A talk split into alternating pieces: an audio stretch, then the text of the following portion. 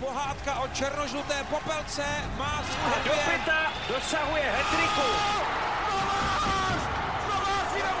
Kometa je pojď na padesát letech zpátky na obloven. Si dovolil Robert Kissa. Jágr zvedá ruce k nebi. Kristianka dává gol a Plzeň má svůj titul. Pastalanista je to doma. Dobrý den. Česká hokejová reprezentace ukončila nejdelší medailový půst v poválečné éře. Svěřenci finského trenéra Kariho Jalonena urvali po deseti letech bronz po strhujícím obratu v duelu o třetí místo proti Spojeným státům. V čem je zisk bronzových medailí důležitý pro tuzemský hokej? Posloucháte Hokej bez červené, podcast o českém hokeji se šéfkomentátorem Č T Sport Robertem Zárubou. Tak jsem rád zpátky doma a těším se na dnešní povídání s Tomášem Randou, který dnešní téma připravil a uvádí. Přejeme vám příjemný poslech. Na úvod pojďme ještě jednou po stopách toho bláznivého utkání o třetí místo, v němž národní tým prohrával po úvodní třetině jedna tři i kvůli inkasované brance pouhých třináct sekund před první přestávkou, navíc ve vlastní přeslovce. A stejné skóre platilo ještě v polovině zápasů a nic moc nenasvědčovalo tomu, že by k nějakému obratu mělo dojít. Aspoň tedy já jsem to tak cítil. Na naší straně tomu nasvědčovalo něco málo, ale víc toho bylo vidět na straně Američanů. Přece jenom ty dva zápasy ve dvou dnech bylo, byly pro tu čtveřici obránců docela náročné, víc než náročné. A ten pohyb Američanů začal trochu uvadat té druhé třetině. Takže tam ta naděje byla. Ale to ještě neznamená, že to soupeř vůlí a, a bojovností a ještě takovou jako zvýšenou obětavostí nemůže uhrát. Ale to byl takový první signál a ten druhý přišel od týmu tím kontaktním golem Jiřího Smejkala, který byl teda šťastný, ale byla to taková chvíle, která ten tým obrovsky zvedla a pak už to šlo tím správným směrem. No, ale do té doby to bylo opravdu trošku křeč. To, to zase jako musíme vidět, že ten tým nehrál úplně dobře a že nebyl úplně v pohodě, to je jasné, protože viděl zase medailem protočen mezi prsty, že se rozplývá před očima. A to samozřejmě na řadu těch kluků, kteří už tenhle pocit zažili, tak to na ně samozřejmě zapůsobilo. A řada z nich to zažila i na olympijských hrách ještě dřív, ještě v tom raném stádiu, vlastně než začalo čtvrtfinále vůbec. Tak tohle tam bylo prostě všechno v tom zápase vidět. A je teda ukázkou obrovské vůle, že ten tým to dokázal, ale i dovedností, že ten tým to dokázal ve třetí třetině zlomit. Reprezentace si prošla turnajem jak na pomyslné horské dráze, z výkony nahoru a dolů, stejně jako z výsledky. Na šampionátu se prostřídali všichni golmani, hráči se v ofenzivě dost střelecky trápili při hře pět na pět, výjima teda té poslední třetiny šampionátu. Na druhé straně zase excelovala ta první speciální formace v přesilovkách. Jak se vůbec rodil ten bronzový tým a co ho tedy dovedlo k vytoužené medaili? No, bylo to takové zabudovávání nových a nových posil do týmu a v té poslední třetině vlastně to teprve všechno docvaklo, protože tam se prosadili opravdu hráči, od kterých jsme to čekali trochu dřív. David Kemp, třeba Jiří Smejkal. Tam jsme čekali trochu dřív ten příspěvek té první, té první formaci a právě to, že ta, ten první útok neměl tu podporu ostatních, si myslím, že nás možná stálo, neříkám postup do finále, ale trochu vyrovnanější ten semifinálový zápas s Kanadou.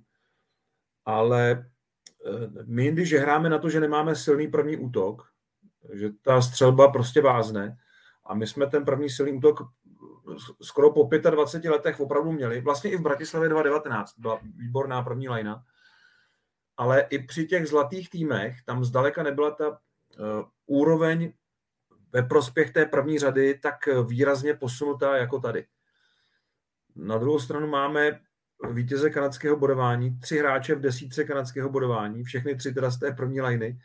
Matěj Blümel ale taky není úplně dole, ten je sedmnáctý v kanadském bodování. E, procentuální úspěšnost střelby, což je vždycky takový ukazatel, jak ten tým na tom je, e, ten máme na někdy dvanáct procent, což se naposled povedlo v roce dva tisíce jedenáct v Bratislavě, dva tisíce devatenáct v Bratislavě, takhle. To znamená, po mnoha letech jsme neměli problém s dáváním gólů, byť se to zdá divné, ale my jsme ten gól, když jsme potřebovali dát jeden, tak jsme ho dali Američanům. A měli jsme teda problém s, se Švédskem ve druhé polovině zápasu a s Finskem od začátku, tam to nešlo. A s Rakouskem, nutno podotknout. A s Rakouskem, ale tam se něco stalo jiného v tom týmu, co si myslím, že hodně zasáhlo to mužstvo psychicky. Tam to nebylo v normální, to nebylo mužstvo v normální situaci. Ale po, po mnoha letech jsme měli vlastně tým, který byl jakoby konkurenceschopný z hlediska ofenzívy, přestože se tolik mluvilo o defenzivním systému, tak těmi přesilovkami jsme to vytáhli úplně na jinou, na jinou úroveň. A český tým vyhrál přesilovky na mistrovství světa. To se, to se taky hodně dlouho nepovedlo. To se naposledy stalo v roce dva tisíce čtyři v Praze. Takže ten tým se rodil těžce někdy, ale zároveň tak jako pozvolně a logicky. Já bych řekl, že celá ta řada posunů v sestavě byla logická. Že nebylo moc věcí, kde jsme si říkali, jo, asi je tam nějaký záměr, ale nerozumíme tomu, jaký. V Česku je každý trenér, každý umí sestavit útoky národního mužstva, proto já to tam tak rád píšu vždycky na Twitter, že rád dávám ty, ty útoky jako z tréninku, protože mně připadá, že diváci si to porovnávají s těmi svými představami a hrají si s tím, jak oni by to poskládali. Já tu hru hraju taky, ale uh, zároveň se na to dívám i s určitým odstupem, jestli to dává smysl z hlediska předchozích tahů toho trenéra, z hlediska nějakých vazeb, které se mi zdají z minulosti, že, že mohou fungovat, nebo naopak. A tady uh, Kari Jalonen nemá žádnou minulost s těmi hráči. Uh, Libor Zábranský a Martin Erat mají jenom zprostředkovanou zkušenost s těmi hráči, nebo měli před uh, začátkem přípravy. A přesto, uh, řekl bych, citlivě zasahovali do skladby toho mužstva, až nakonec postavili tu, tu výbornou první formaci. Můžeme debatovat o tom, jestli neměli jako sestavit dvě silné řady, jestli neměli Matěje Blümela tam zapojit vlastně s někým z té dvojice Krejčí Červenka. Jo, to můžeme uvažovat prostě do nekonečna. Ale trenéři prostě věřili tomuhle složení a věděli, že, nebo věřili, že se ten tým jako zvedne. A zároveň nedělali překotné zásahy do sestavy. Vlastně Kari Jalonen udělal jedinou opravdu razantní úpravu během semifinále s Kanadou a pak se zase vrátil k tomu složení na, na utkání o bronz, k tomu původnímu a během něj tam přeskládal trochu obrany, ale jinak ten tým jo, měl daleko takovou větší jakoby kompaktnost, soudržnost i protože vlastně se tam nedělalo tolik změn jako, jako v minulosti.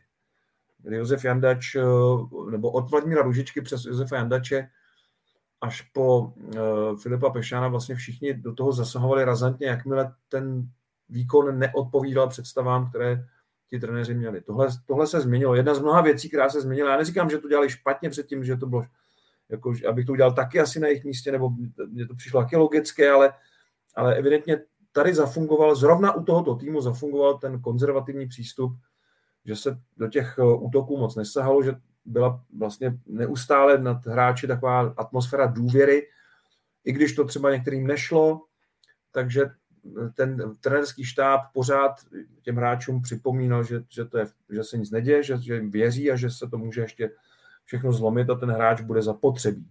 Tak tohle to je asi takový prvek, jak se rodil ten tým, kdy ten, kdy ten tým potřeboval vlastně nad sebou nějakou atmosféru trochu jinou než v minulosti asi. Dá se říct, že realizační tým v čele s Karim Jalonenem vytěžil za tak krátkou dobu z minima maximum? Vyhráli dva turnaje za sebou, což se nikomu předtím nepovedlo za čtvrtstoletí Evropské hokejové tur, teda myslím žádnému českému trenérovi. A získali bronz na, na mistrovství světa. Jo, dá se říct, že z toho, co mohli, do, do, vyždímali, opravdu, vyždímali opravdu všechno. A že hlavně dokázali e, přesvědčit ty hráče, aby oni ze sebe dobrovolně a s nadšením, to zní tak jako budovatelsky, ale to opravdu sedí, vyždímali všechno.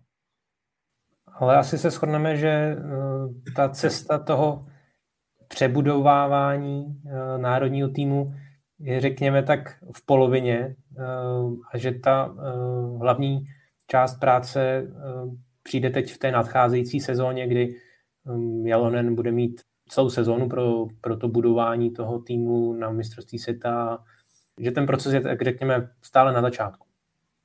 To bude velmi zajímavé. Každá ta nominace bude hodně zajímavá, ale vždycky u nového trenéra. Ale tady po úspěchu budou s příštím výběrem, to znamená na nejbližší akci, což je turnaj Karjaly v listopadu, budou spojená velká očekávání. Ne ani tak výsledková, ale kdo tam půjde, za jakých okolností, jaká bude strategie povolávání hráčů na ty přípravné turnaje, které už nejsou tak úplně přípravné, ale myslím si, že Kari Jalonen z toho udělá opravdu ještě víc to, co chtěl, nebo bude ještě víc tou cestou, kterou se vydal Filip Pešán, to znamená, z těch prvních dvou turnajů budou opravdu turnaje pro mladé hráče. Nejdřív to bude pro ty jako úplně mladíky. Jasně, bude tam vždycky nějaká tam zkušená lajna nebo pár hráčů, takové to jádro, ale nebude tam stabilně, nebude tam na každou akci stejná ta sestava, si myslím. Byť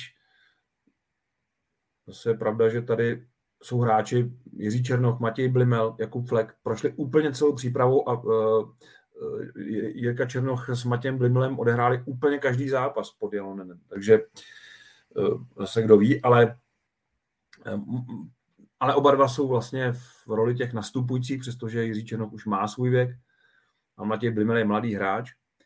Tak uh, tohle bude hodně zajímavé, jakou nominaci uh, Kari Jalonen sestaví pro, pro ty první dva turnaje, protože od švédských herů začíná příprava na mistrovství světa a tam už bude potřeba trošku si prohlídnout zase další hráče. No, můžeme snad doufat, že bude trošku víc povolávat hráče z extraligy, mladší, mladší hráče a přesto bude hrát, nebude tam takový, jako, že se to jdou vyzkoušet, ale bude se hrát na výsledky, čili takový ten velmi podobný přístup, jakým chtěl jít Filip Pešán. V tom se to asi zase tak moc jako nezmění.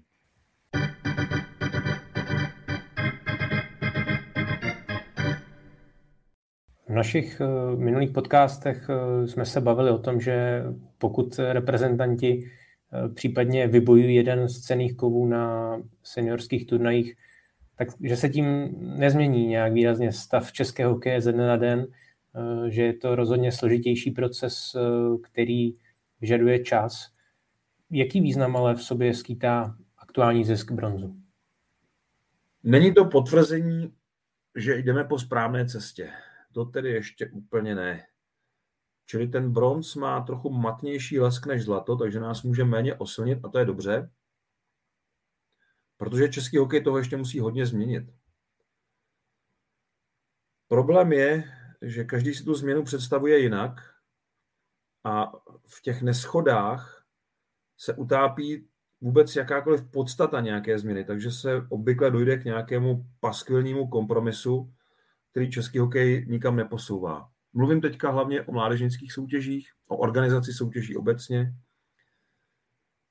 o tom, že do českého hokeje samozřejmě mluví majitelé klubů, ne každý z nich je tak osvícený, aby vnímal nad svými vlastními zájmy i zájmy českého hokeje jako celku, které reprezentuje národní mužstvo.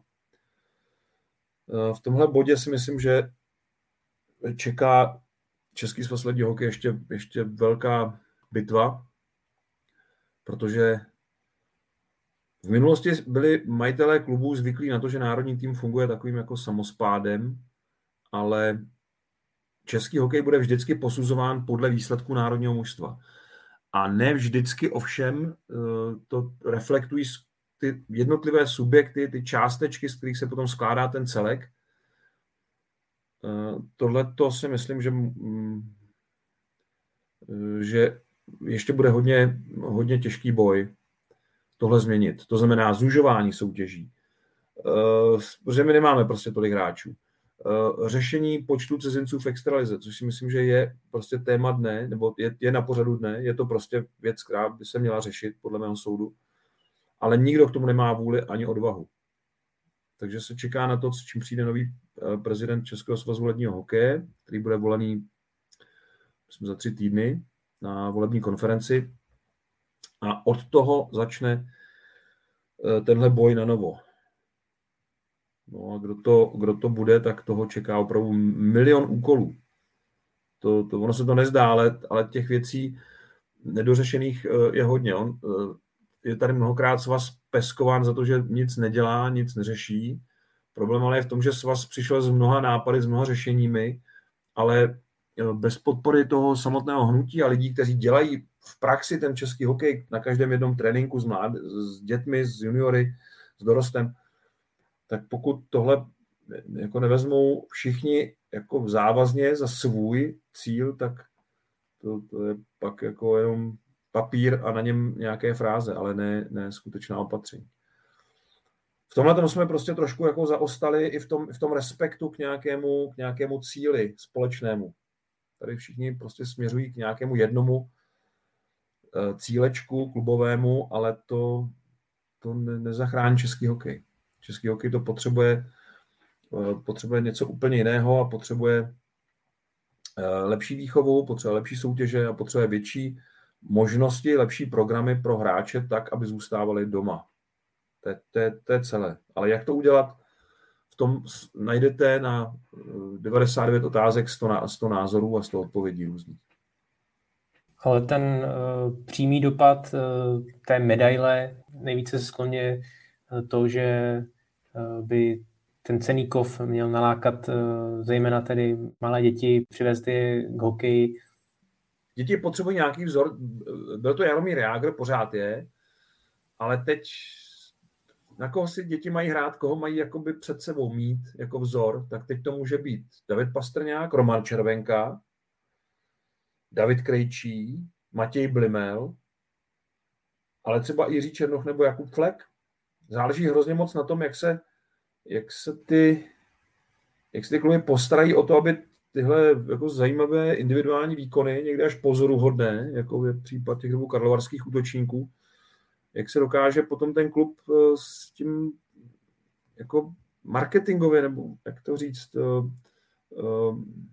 hlediska vizitky toho klubu, jak se s tím dokáže jako vypořádat, aby toho využil správným způsobem, ne, že aby na ty hráče navalil milion povinností a to, ale aby je správně odprezentoval, že to prostě, jo, že tady z extraligy se ukázalo, že ti hráči můžou plnit, neříkám, že úplně ty špičkové role, byť Matěj Blümel, si myslím, že a to bylo pro mnohé asi překvapení, že on zase nebyl tak výrazný v playoff třeba, a že je schopný hrát i špičkovou roli v tom týmu a celá řada hráčů je schopná hrát roli, jaké měli ve čtvrtém útoku Jiří Černoch, Jakub Flek. Jirka Černoch pak hrál vlastně kromě oslabení i přesilovky v závěru turnaje. To, to jako, kdo by to byl řek před začátkem té sezony. Tohle je důležité pro hráče, kteří nastupují v extralize a nevidí před sebou žádnou perspektivu nějakého posunu tady v českém hokeji. Kari Jalonen ukázal, že to jde.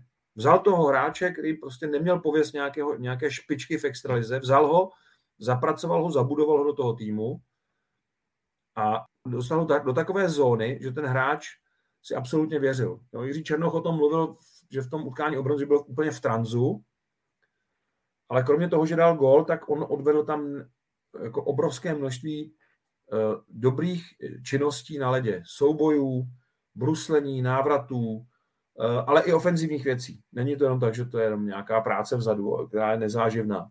I, i hokejově to prostě byl opravdu plnohodnotný výkon. A, a tohle může být taky jako odlesk té bronzové medaile, že ukáže řadě extraligových hráčů, kteří třeba ani nevěří, že by tu šanci někdy mohli dostat, že to jde, že, že, že tu šanci dostat můžou a že ten bronz si, nebo i třeba lepší medaily si v budoucnu můžou pověsit na krk taky. Když proto něco udělají a když, když proto zahoří, tak jako byli prostě zapálení ti, ti kluci, kteří tam letos bojovali. Jeden za druhého a všichni za ten tým. Ústřední postavou reprezentačního úspěchu byl ale kapitán výběru Roman Červenka, jenž nakonec ovládl kanadské budování celého turnaje, byl vyhlášen nejlepším útočníkem šampionátu a dostal se i do All-Star týmu mistrovství světa. Roman Červenka to jako satisfakci nevnímá, jak uvedl na tiskové konferenci po příletu, ale není to pro něj ve skrytu duše zadosti učinění po letech kritiky? Nebo já věřím, to tomu, tak já věřím tomu, že on to takhle nevnímá. Jak ho znám, tak si myslím, že pro něj ta hrdost, správná hrdost na svůj vlastní výkon byla vždycky. On si věřil a on proto, on proto moc udělal.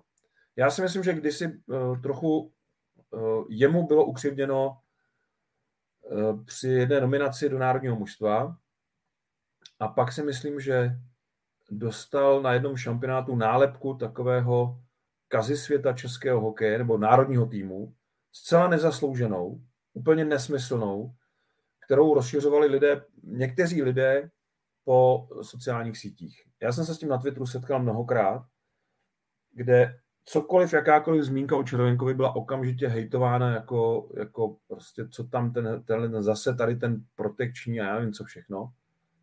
Úplně nesmysly, ale naštěstí Roman Červenka je typově trošku jiný, než by tohle to nějak řešil a vnímal to, že teď, teď jim to musím ukázat. To spíše okolí si myslím, že to takhle vnímalo. A já si myslím, že řada lidí dluží Romanu Červenkovi takovou uh, možná uh, sociálně mediální omluvu, protože uh, on ukázal tady, jaký je to hráč a on vždycky k tomu jako měl nakročeno. On, on ne k tomu kapitánství, ale k tomu být lídrem toho mužstva vždycky to chtěl plnit tuhle roli.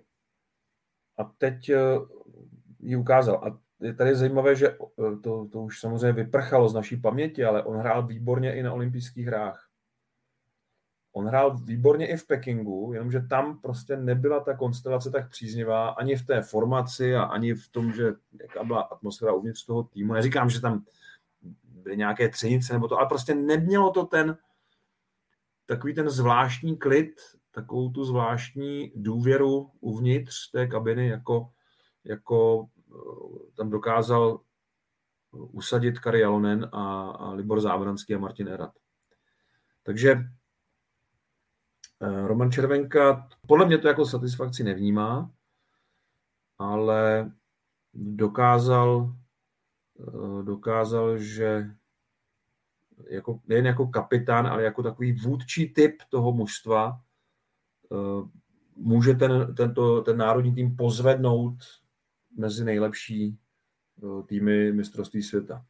A to i při tom systému, jakým se hrálo, a i při přesilovkách, které dobře měly sem tam jako výpadky, třeba proti Kanaděnám ty přesilovky úplně nesedly, ale nakonec končíme jako nejlepší přesilovkový tým turnaje. Před Kanadou, před Německem, před Švýcarskem, před Finskem, před jako opravdu špičkovými týmy a o pár procent z národní mužstvo dostalo před uh, tahle mužstva. Takže i to je velká zásluha Romana Červenky, protože přesilovky byla uh, jeho parádní disciplína.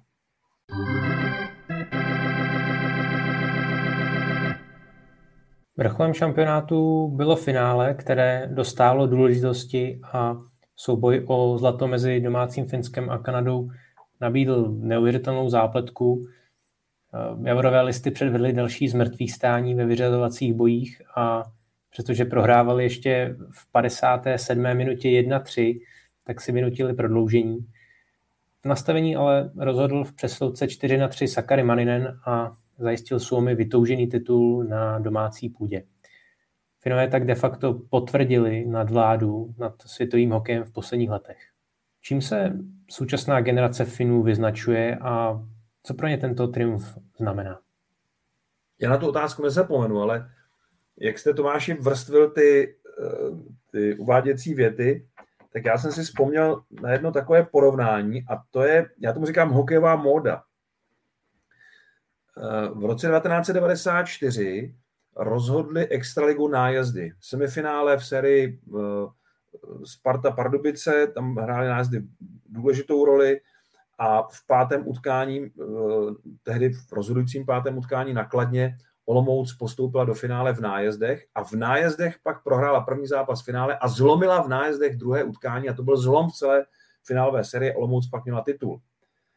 A na mistrovství světa pak nájezdy poprvé určili mistra světa. Tam Kanada po třiatřiceti letech díky Luku Robitaillovi rozhodla nájezdy. Jo, a to ještě na olympiádě předtím byla Forsbergova klička. V finále olympijského turnaje v Lillehammeru rozhodli nájezdy s Forsbergovou fintou. Takže to byl, to byl rok, kdy vlastně byly v módě nájezdy jako rozhodující prvek. A letos to byly góly při risku bez brankáře, kdy v extralize v playoff naprosto nevídaný počet gólů, který padl s odkrytou brankou za zády, výrazně vysok, vyšší skóre ve prospěch gólů do té brány toho bránícího se týmu, než do té odkryté klece. No a Kanada v té modě pokračovala ve čtvrtfinále proti Švédům, kde dala dva góly a, a teď vlastně dorovnala utkání o zlato s Finskem. Taky prostě při disku bez brankáře. Takže tomu říkám hokejová móda, která jako se táhne z různých jako soutěží. Ale vzpomněl jsem si na tuhletu paralelu mezi rokem devadesát čtyři a, a tím letošním. No a Finové se ve všem tom mumraji těch rozhodujících prvků výborně orientovali. Jejich síla vychází z té mentální zvláštní nauky, nebo oni tomu říkají sisu, to je, to je vlastně taková zvláštní směs pocitů hrdosti národní, severské houževnatosti, vytrvalosti a, a odolnosti. Oni se nevzdávají za žádných okolností, tak to je to, je to sisu, které, o kterém mluvil Marco Antilla v Bratislavě dva tisíce devatenáct a on, oni ho mají. Prostě oni věří, že ať se to utkání bude vyvíjet jakkoliv, tak ho zvládnou. A v tom je jejich největší síla. Takže oni prohrávali se Slováky, ale nepanikařili. Jasně, pomohli jim Šimon Němec tou, tou chybou při rozehrávce, pomohli jim některé jako momenty v tom utkání, ale oni věří, že zvládnou každou situaci. To, co mají Kanaděni, tak to mají Finové v takovém zvláštním severském balení. Víra, že cokoliv se stane na ledě, tak náš tým to dokáže nějak vybrat. Nějaký problém nebo nějakou vývrtku v tom utkání, to dokážeme zvládnout. Tak v tom je asi jejich největší síla, ale zároveň je to i výborná finská průprava od dětí až skutečně po ty špičkové hráče, kde vidíte, jak výborně připravený na světový hokej je třeba střelec zlatého gólu Sakari Manninen. To je hráč velký, asi jako David Výborný, fakt není velký, ale je tak neuvěřitelně šikovný a dokáže tak skvěle přečíst uh, tu situaci na ledě, vyhodnotit ji bleskově, že vybere úplně nejlepší možné řešení a někdy překvapí, ještě vy tam vidíte nějakou, nějaké řešení a on ještě vybere, najde ho ještě lepší v té situaci, kdy on je na ledě a nevidí to z nadhledu, ale jako kdyby to viděl z nadhledu ještě lépe, než my, co se z nadhledu na ten hokej koukáme. To je úžasná vlastnost a Sakari Manninen v tom není sám. V tom týmu hrál výborně obránce Lehtonen. Mně se teda ještě víc líbil ve druhé polovině nebo v těch vyřazovacích zápasech Miro Heiskanen. Drzí mladík, který je, mám pocit, že nemá nervy, ale ten, co je schopen zahrát na ledě, to jsou neuvěřitelné věci. Výborně pak hrála i ta třetí lajna. Oni to měli dobré v tom, že jim každou část toho turnaje hrála dobře jiná formace. Takže na konci to pak byla ta, ta lajna s Armiou a, a, a Lamikem. Předtím zase hrála dobře ta, ta druhá lajna a, a celý turnaj hrála více, méně dobře, až na pár jako drobností ta první útočná řada.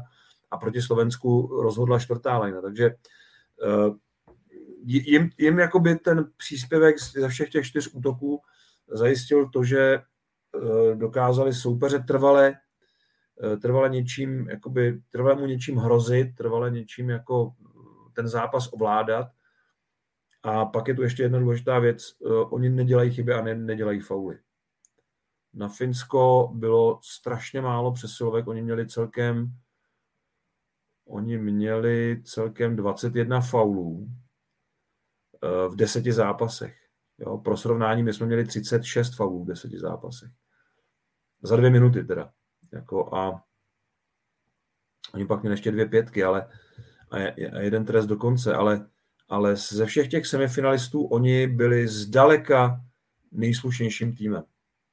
Jo, na, naši uh, byli společně s Američany druzí, třicet šest faulů, a Kanada měla čtyřicet čtyři faulů nebo, nebo dvouminutových prostě vyloučení za celý turnaj.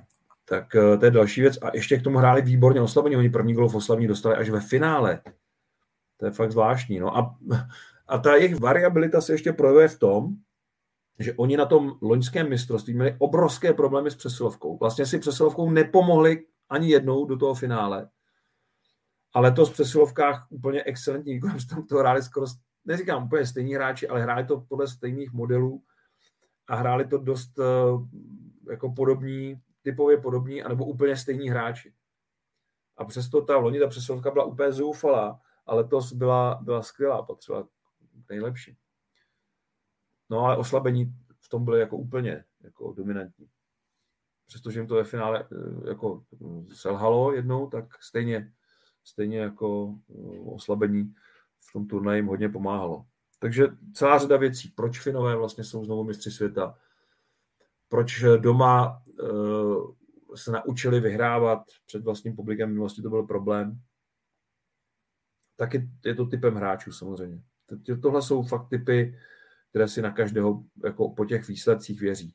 Tam, tam ta obrovská důvěra ve vlastní schopnosti vznikla někde v Bratislavě dva tisíce devatenáct, kde Finové postupovali vlastně jako outsider tím playoff až do finále a v něm znovu jako outsider dokázali porazit Kanadu a dobít ten titul znova v Bratislavě. Tak tam, tam někde to vzniklo pro tuhle generaci, pro tenhle tým. Tam vznikla někde ta silná víra v té kabině, ať se stane, co se stane, my to prostě zvládneme.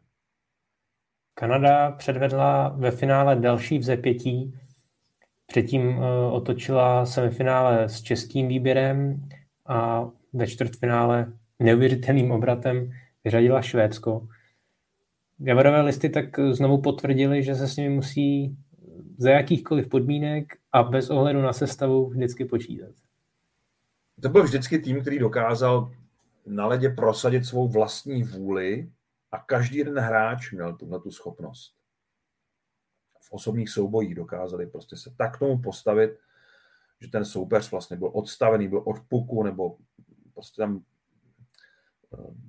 taková zvláštní jakoby vůle, silná vůle zvládnout každou drobnost na ledě se potom slila do takové obrovské řeky odhodlání, že ať se stane, co se stane, tak prostě Kanada neprohraje zápas.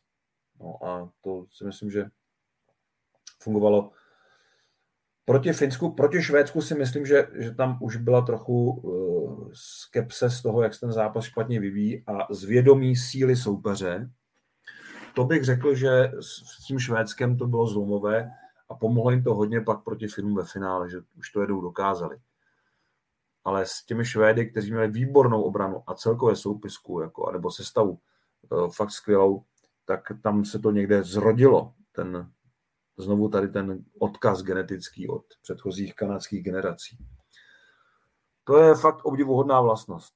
A zároveň je dobře živená takovým pohybem, důrazem.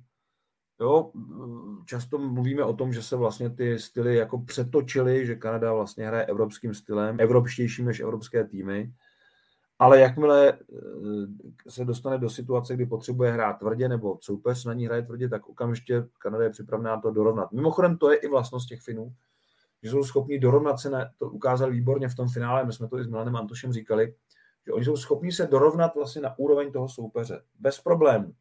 Během deseti minut chytnou tempo, pokud ten soupeř bruslí rychleji a stejně rychle mají i důraz v tom zápase, pokud ho potřebují. A to má Kanada, to má přesně tohle taky. Takže to byl opravdu souboj dvou nejlepších týmů. Ve Finsku se také rozhodlo o příštím pořadateli světového šampionátu, který bude v roce dva tisíce dvacet tři hostit Riga a opět Tampere. Co rozhodlo v jejich prospěch a kam se poděla nepsaná norma o pravidelném střídání pořadatelů? No trošku se rozplynula v té covidové době. Maďaři měli zájem pořádat se Slovenci šampionát a byla by to příjemná změna, že by to bylo blízko. ale den před uzávěrkou přihlášek z toho Maďaři cukli, údajně kvůli nedostatečným státním garancím. Ale um, skoro jsem si jistý, že to nebylo jenom kvůli garancím, ale spíš kvůli tomu, že, že Maďarsko nechtělo ten šampionát pořádat, nikoliv ale z ekonomických důvodů. A pak už nebyl nikdo v záloze. Mě zajímalo, jestli bychom dokázali my uspořádat šampionát, ale ó dvě Arena má nasmlouvané už takhle dlouho dopředu různé koncerty a další akce, takže to by nešlo. Potom samozřejmě se nabízela otázka vrátit ten turnaj Švýcarům, jenomže ti už měli vyplacenou pojistku za to mistrovství světa dva tisíce dvacet. A, no a moc dalších kandidátů vlastně nebylo, takže tam dopadlo to celkem jednoduše. Finům se trochu kompenzuje ta, ten přesun z Hartwall Areny do Jehaly a Lotyšům se kompenzuje šampionát bez diváků z loňského roku. Takže logická celkem volba. A obě ty města, Tampere i Riga, jsou opravdu na výsost hokejová, takže to mistrovství tam bude doma. Vůbec nebude vědět, že to je dva roky po sobě v Tampere, si myslím. Česká televize má za sebou další mistrovství světa a už nyní je jisté, že světový šampionát bude vysílat také v dalším cyklu. Jak je to tedy s televizními právy? Česká televize získala televizní práva na mistrovství světa v ledním hokeji do roku dva tisíce dvacet devět. Není to úplně novinka, která se stala teď, ale teď byl vhodný čas prostě oznámit, že ta jednání byla dotažená ke zdárnému konci. No a znamená to, že budeme vysílat samozřejmě domácí šampionát dva tisíce dvacet čtyři, což je určitě nejatraktivnější položka toho seznamu zatím.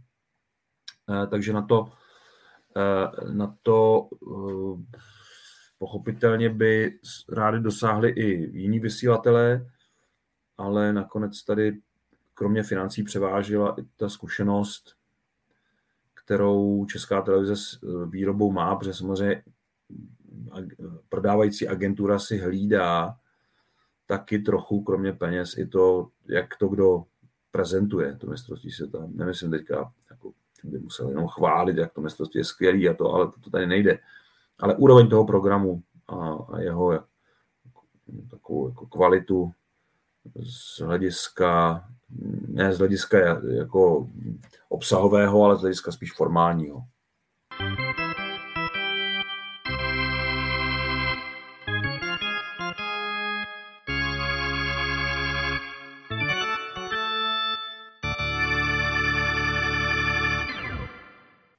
V další části našeho podcastu dostanou prostor dotazy posluchačů. Otázky můžete klást pod našimi podcasty jak na YouTube kanálu nebo sociálních sítích ČT Sport, tak také na Twitteru Roberta Záruby. No a na Twitteru se sešlo několik dotazů na téma televizního dokumentu k právě skončenému šampionátu, jako tomu bývalo v minulosti. Tak bude tedy i letos? No, dělávali jsme ho vždycky, když byl, když, když byl národní tým úspěšný, to jest vybojoval medaily, takže potvrzené to ještě nemám, ale ten návrh určitě podám. Problém je, že tady jsme trošku narazili, protože jsme chtěli natočit některé záběry a ani jsme tam nechtěli být fyzicky přítomní, jenom jsme tam chtěli prostě mít puštěnou kameru, záběry ze zákulisí toho týmu, hlavně z těch porad, které by nás velmi zajímaly. A možná ne ani konkrétně, o co tam šlo, ale spíš hlediska toho, jak to probíhá, taková, taková, taková ta řeč těla mezi trenéry, jak prostě spolu komunikují při poradách, ale bohužel Kari Jalonen tady to tomu nebyl úplně nakloněn, takže, takže ten dokument bude postavený trochu jinak, ale, ale e, není ještě ani schválen, takže jsme taky v situaci, kdy Česká televize se naráží na to všeobecné zdražování se stále stejným rozpočtem, tak je otázka, jestli se to vůbec jako vejde. No. Ale návrh, návrh určitě dám a pobavíme se o tom, jestli to, jestli to vyjde nebo ne. Bude působit Petr Koukal jako expert ČT Sport i pro nadcházející hokejovou sezonu? Petr ještě si myslím, že rok bude hrát a potom ho zaučíme definitivně, ale počítáme s ním výhledově, protože je to jeden z těch hráčů, kteří k tomu mají předpoklady. Myslím si, že ještě je úplně neukázal všechny, ale to je na nás, abychom to v něm ještě rozvinuli. Takže Petr Koukal výhledově určitě patří do skupiny našich expertů. Pavel Drost se ptá na příčiny podle něj relativně nízké sledovanosti mistrovství světa.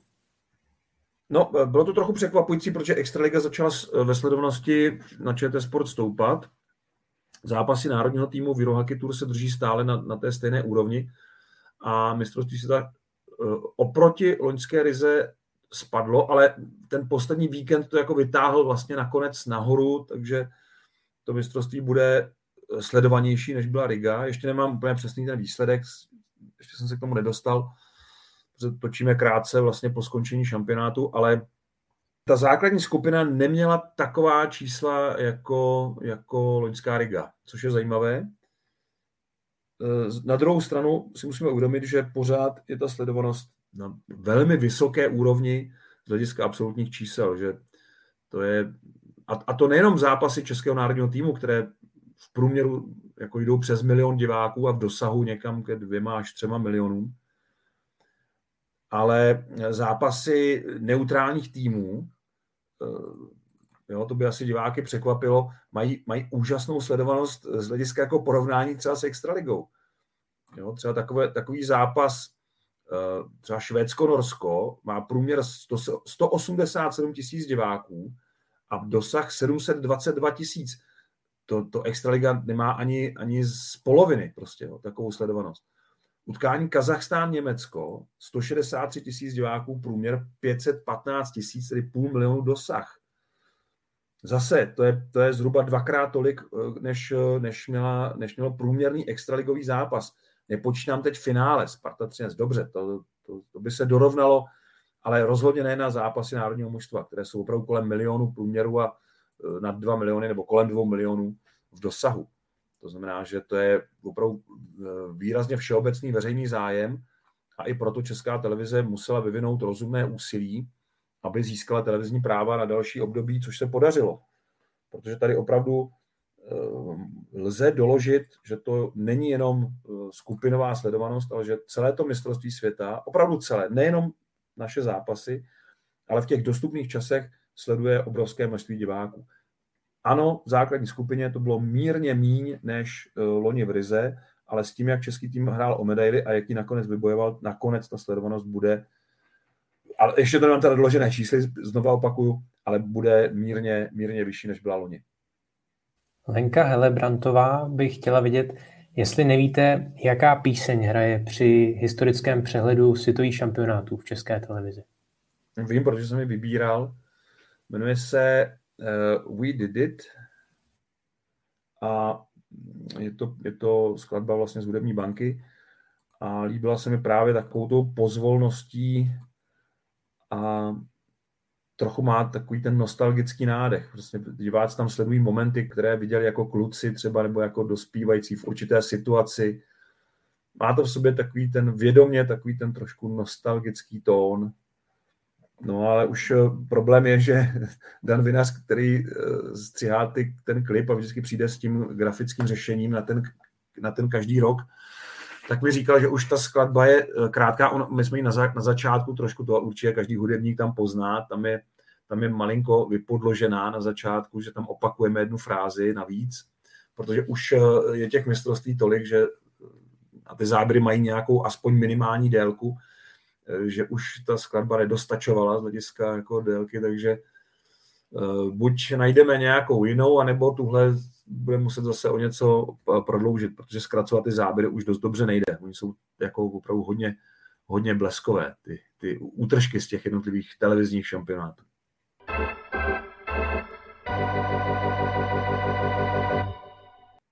Národní tým vybojoval bronz po deseti letech i díky hattricku Davida Pastrňáka. V závěrečné rubrice vám nabízíme top pět individuálních výkonů českých hráčů v předchozích medailových soubojích v éře samostatnosti. Aha, tak to jsem špatně pochopil zadání, tak já to zkusím rychle, rychle tady nějak předělat. Tak na prvním místě, a já jsem to neměl jako individuální výkon v jednom zápase, ale individuální výkon v play-off, jestli bych mohl poprosit o tohle rozšíření, tak pak bychom se vešli a na pátém místě bych měl Davida Výborného z roku dva tisíce šest.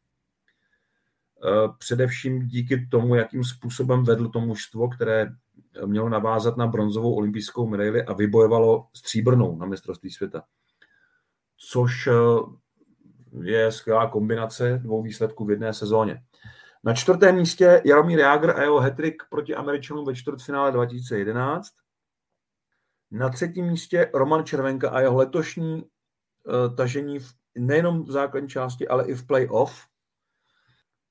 A protože tam teda nemám Davida Pastrňáka, který by se to taky zasloužil, tak vlastně vždycky je to tak trošku reprezentant té liney a to je příklad i čísla dvě, kde vidím Pavla Pateru jako klíčového hráče rozhodujících zápasů devatenáct devadesát sedm, kdy jsme měli naposledy vítěze kanadského bodování. Vyhrála obě jeho křídla, Vladimír Vujtek a Martin Procházka.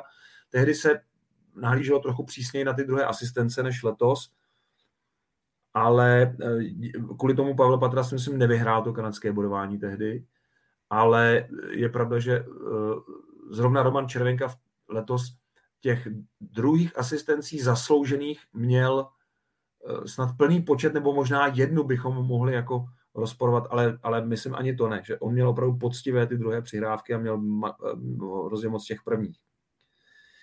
A pro mě nejvýraznější individuální výkon v play-off měl Tomáš Vokoun v roce dva tisíce deset. Ono se na to často zapomíná, my tam oslavujeme nájezdníky a vzpomínáme na Jana Marka a Lukáše Kašpara. Vzpomínáme si na Karla Rachunka a jeho vyrovnávací gol, ale pravda je, že žádný jiný brankář v historii nedokázal vychytat postup do finále ve dvou nájezdových zápasech. To znamená ve dvou nájezdových seriích po sobě. A Tomáš Vokoun to dokázal ve čtvrtfinále proti Finům, v semifinále proti Švédům. A pro mě to je nejlepší individuální výkon v play-off vůbec, teda za těch třicet let, co se play-off na mistrovství světa a olympijských hrách hraje. Tak to je z dalšího dílu podcastu Hokej bez červené všechno. Připomínám, že všechny díly, včetně Hokej Focus podcastu, najdete na webu č t sport tečka cz, ve všech podcastových aplikacích a na YouTube. Mějte se fajn. Mějte se krásně a přejeme vám krásné léto. A ještě se neloučíme, ještě by nás měly čekat některé díly našeho podcastu. Hezký den.